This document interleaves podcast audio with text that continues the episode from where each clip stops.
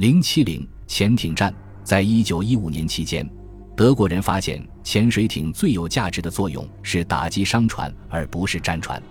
因为考虑到乘客和船员的安全问题，潜水艇太小了，以致不能遵守巡洋舰战争的传统规则，所以德国人不可避免地卷入了与中立者的摩擦之中。涉及美国人死亡的事件已经导致美国人的强烈抗议。并且他们也下令限制德国潜水艇指挥官的行动。一九一六年三月苏塞克斯号事件之后，德国潜水艇指挥官再次受到限制。这些限制导致公海舰队恢复活动。因冯波尔生病被迫下台，态度更加强硬的莱因赫舍尔接替了他。一九一六年五月三十一日，舍尔在斯卡格拉克附近对英国巡逻队进行扫荡。四十号办公室得知德国人外出后，日德兰海战爆发，这是一战中最伟大的一次海战。一直以来，关于这场战争争论的主题是因为此次战争开始时间较晚，较差的海上能见度和黑暗慢起让垮掉的德国人停止作战，在黑暗中甩掉了英国舰队，最终到达了安全的基地。与德国损失的一艘战列巡洋舰，一艘无畏舰。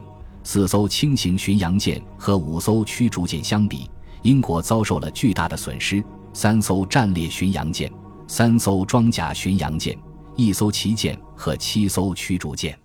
但是战略情形没有改变，大舰队的优势始终不能撼动，无情的封锁仍在继续。几周之后，舍尔向德国皇帝汇报说。即使公海战役最成功的结局，也不能迫使英格兰讲和。舍尔号召重新恢复无限潜艇战。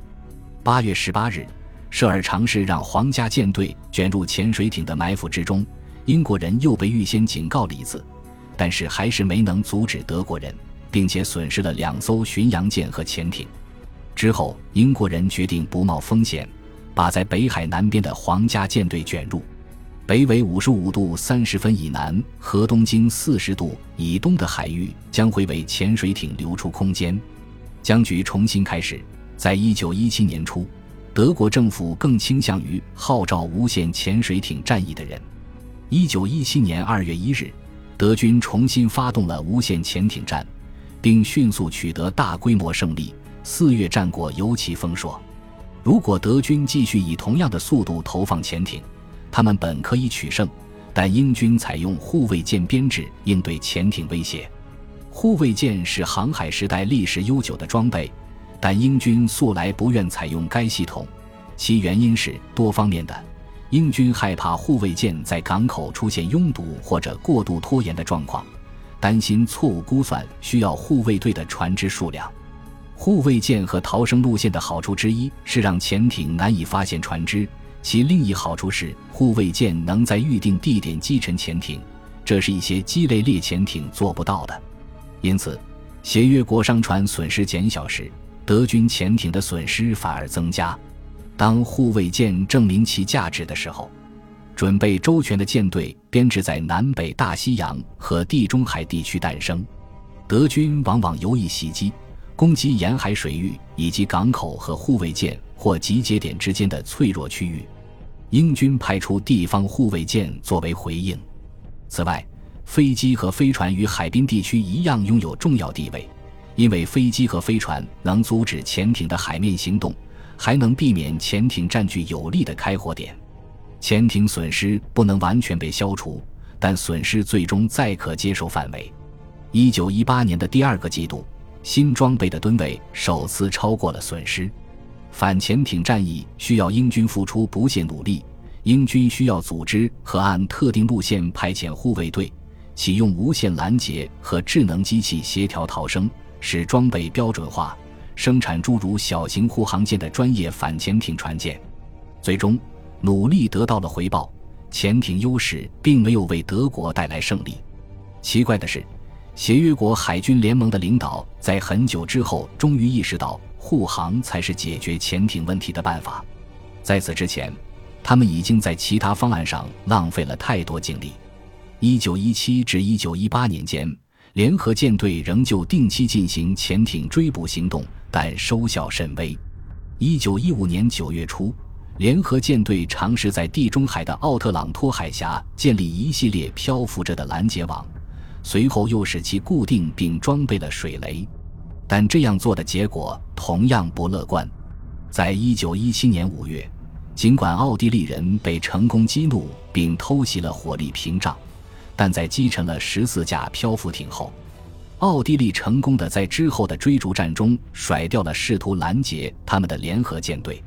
尽管美军在1918年为其写有潜水测音器的驱潜艇装备了火力屏障，但是明显没有效果。在1918年的北海，美军是在奥克尼海峡和挪威海峡之间布置水雷的主要力量。这项巨大的工程被人们质疑是否值得为此付出这么多的努力。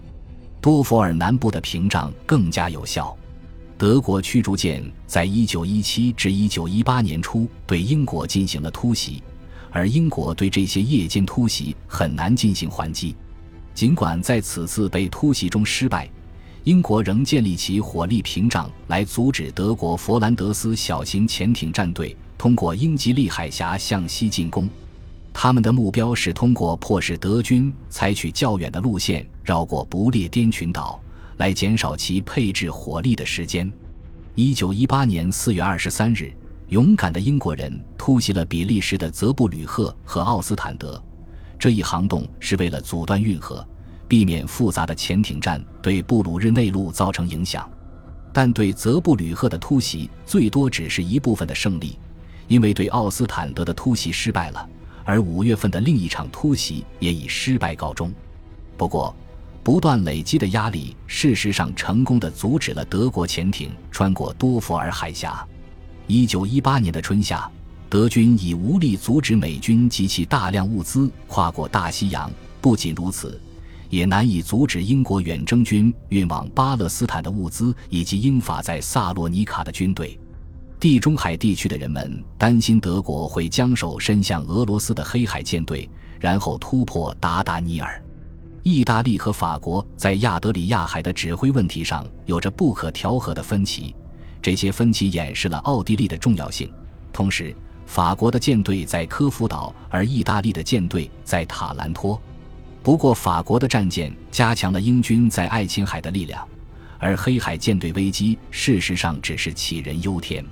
德军只占有了几条船，因为俄军把其他船只都击沉了。而物资和人力短缺的问题在战争结束时并没有产生太多影响，直到战争结束，战列舰时刻准备着军事行动，这就需要保留大量的驱逐舰，以便更好地保护船舰。但是在战争中，没有什么是注定的。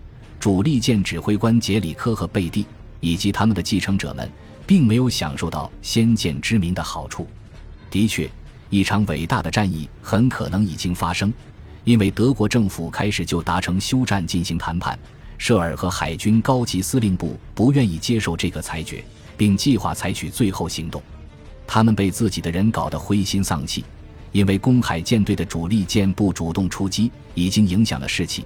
此时士兵充满情绪，在战争的最后几天里，很少有人愿意送死，结果导致大家都无心战斗。当公海舰队最终起航时，他将在苏格兰近海与皇家舰队遭遇，并被押送到苏格兰水域，最终自沉在斯卡帕湾。恭喜你又听完三集，欢迎点赞、留言、关注主播，主页有更多精彩内容。